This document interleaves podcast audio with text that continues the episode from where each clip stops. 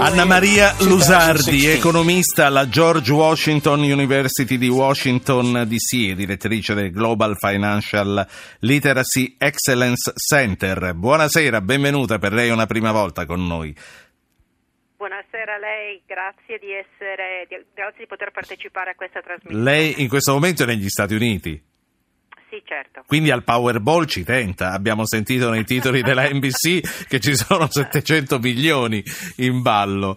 Senta, no, l'ho chiamata non per le lotterie, ma l'ho chiamata per i risparmi. Ne stiamo parlando da giorni anche perché il caso della Banca Etruria e delle altre banche eh, ha, fatto, ha, ha, riportato in primo piano la questione di come investire i nostri denari e soprattutto con eh, quale coscienza, insomma, con quale responsabilità andiamo in banca e compriamo questa, questo prodotto al posto di, di, quell'altro. Ne abbiamo parlato perché eh, ieri eh, si parlava appunto anche con un collega del Fatto Quotidiano dell'opportunità o meno di eh, fare una specie di patente per chi va a, eh, a investire i propri, i propri, soldi. Stefano Feltri si è detto contrario e se l'abbiamo chiamata è perché lei ha contribuito alla realizzazione di una ricerca di McGraw Financial sul livello di alfabetizzazione alfabetizzazione finanziaria in quasi tutti i paesi del mondo. Di che cosa si tratta, professoressa?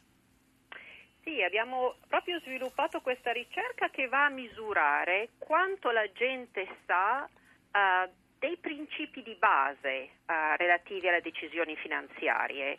Quindi direi proprio l'ABC della finanza, ma al tempo stesso quell'ABC che ci permette come lei dice, di investire i nostri risparmi con una certa confidenza, di fare quelle operazioni finanziarie che ormai sono nella vita di tutti i giorni. E la ragione per cui li abbiamo fatti in tutto il mondo, in quasi tutti i paesi, ben 143 paesi, è che tutto il mondo è alle prese con queste decisioni finanziarie. Sì, e le voglio chiedere se c'è chi sa meglio di noi come muoversi. Prima che lei mi risponda, eh, siccome eh, il tema è oggetto di parecchia curiosità e di apprensione anche da parte dei nostri ascoltatori, chi voglia intervenire in diretta eh, con la professoressa Lusardi, collegata con noi da Washington, può farlo mandando un messaggio col proprio nome al 335 699 2949. Quanto sono più più bravi di noi gli altri?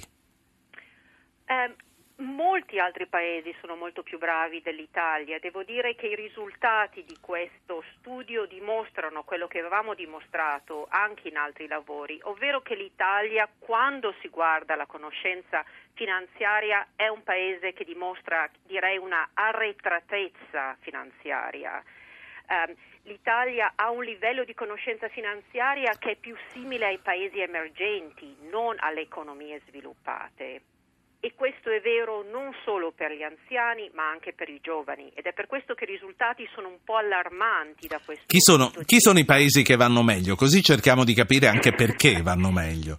I paesi che vanno meglio sono i paesi nordici, la Svezia, la Finlandia, la Danimarca, la Germania, ma anche paesi come eh, il Regno Unito, l'Australia e la Nuova Zelanda, ovvero questi paesi anglosassoni che da tempo hanno messo l'educazione nelle scuole, l'educazione finanziaria. Come funziona l'educazione nelle scuole? A che età si comincia? In quali scuole? In quali gradi di istruzione? Cambiato e sta cambiando nel tempo. Ad esempio in un paese eh, come gli Stati Uniti questo è stato messo eh, nella scuola superiore, quindi nei licei. Uh, vediamo adesso che i paesi come l'Australia, Nuova Zelanda cominciano a metterlo nella scuola elementare e addirittura prima. E se lei pensa a come abbiamo imparato noi quasi qualsiasi materia, no? l'abbiamo imparata proprio iniziando dalla scuola elementare e poi facendo sempre di più, corsi avanzati, nessuno ha imparato storia, geografia o anche una lingua straniera in un solo corso. No? Certo. E, e il fatto che si possa cominciare dalle elementari garantisce questo tipo di informazione naturalmente a tutti. Eh, se negli Stati Uniti si fa dalla high school in poi, eh, significa che c'è una vasta porzione di popolazione che comunque è esclusa da questa alfabetizzazione aspetto estremamente importante. Cioè, la ragione per cui vogliamo l'educazione finanziaria nella scuola è che se la lasciamo all'individuo siamo e partiamo in eguali. No? Chi, chi, ha possibilità di avere accesso a conoscenza finanziaria è un gruppo probabilmente molto ristretto di persone. Mettendolo nella scuola tutti ne hanno possibilità, tutti ne hanno accesso e tutti possono usufruire di questa conoscenza così importante. Oggi per prendere decisioni finanziarie e anche per garantire ai noi stessi un, un futuro migliore. Sì. Quindi eh, noi siamo ignoranti, ma questo non ci esime comunque dall'esporci a rischi altissimi, tanto più ignoriamo eh, quello, il rischio che corriamo. Che cosa, che cosa si può fare per recuperare comunque coscienza anche da parte nostra e anche da chi le scuole le ha già finite ma sta cominciando a guadagnare quei soldini che vorrebbe investire? Ha detto lei tra l'altro è molto importante perché nel contesto italiano è ancora più importante visto che l'Italia è un paese con alto tasso di risparmio.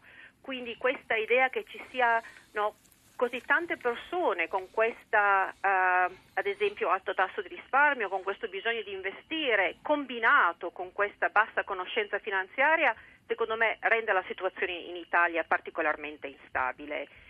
Secondo me è il momento veramente di suggerire ai risparmiatori di avere questa uh, conoscenza di base prima di investire, un po' nello stesso modo in cui anche quando noi andiamo dal medico cerchiamo di capire no, quello che stiamo facendo e soprattutto cerchiamo di capire le conseguenze e anche i suoi consigli.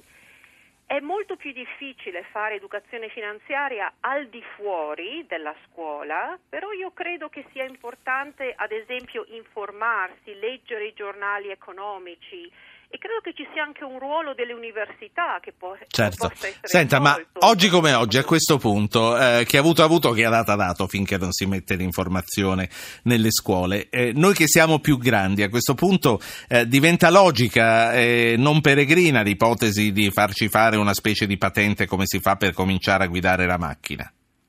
Guardi, questa, questo progetto era quello che avevamo proposto con Alberto Lesina mh, mm, e lo avevamo proposto um, quasi come per dire, cioè, pensiamo nello stesso modo in cui guardiamo al traffico. No? È impossibile pensare che se tutti andassero nella strada senza sapere quello che stanno facendo, che questa sia una situazione no, uh, uh, semplice e soprattutto che non porti a, a problemi.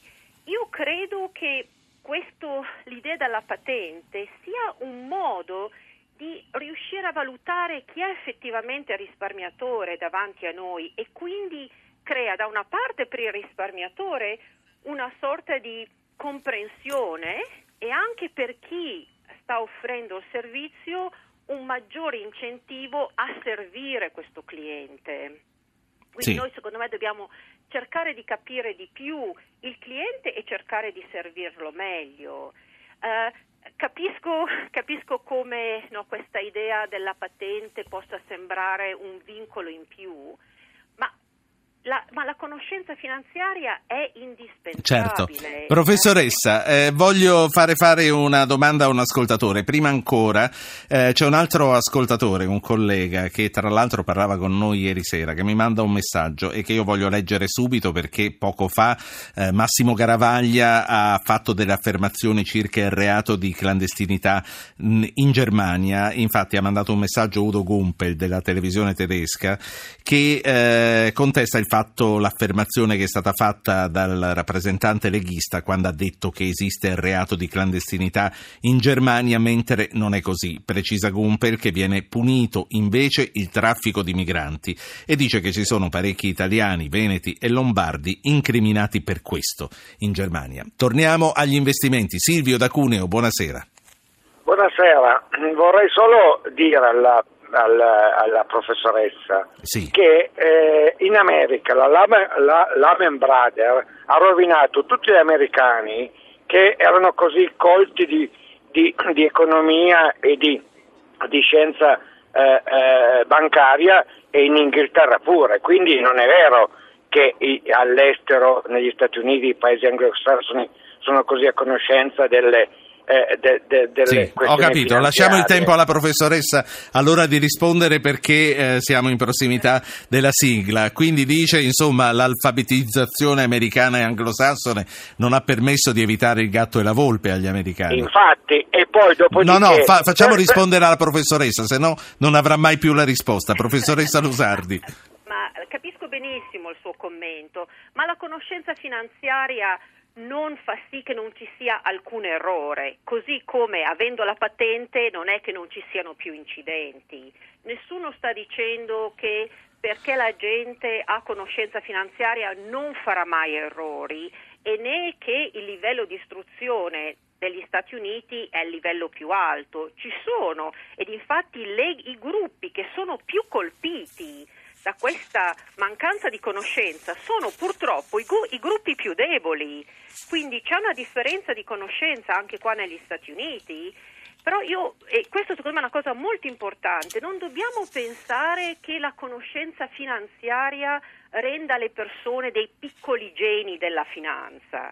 La conoscenza finanziaria permette alle persone di prendere le decisioni forse con un po' più di confidenza e forse certo. potremo evitare questi errori. È come la prevenzione non riusciremo a debellare le malattie, ma se Professoressa, il problema prima è stato, è stato interessante conoscerla, Anna Maria Lusardi. Spero che sia solo una prima volta per noi. La saluto, Anna Maria Lusardi, insegna alla George Washington eh, University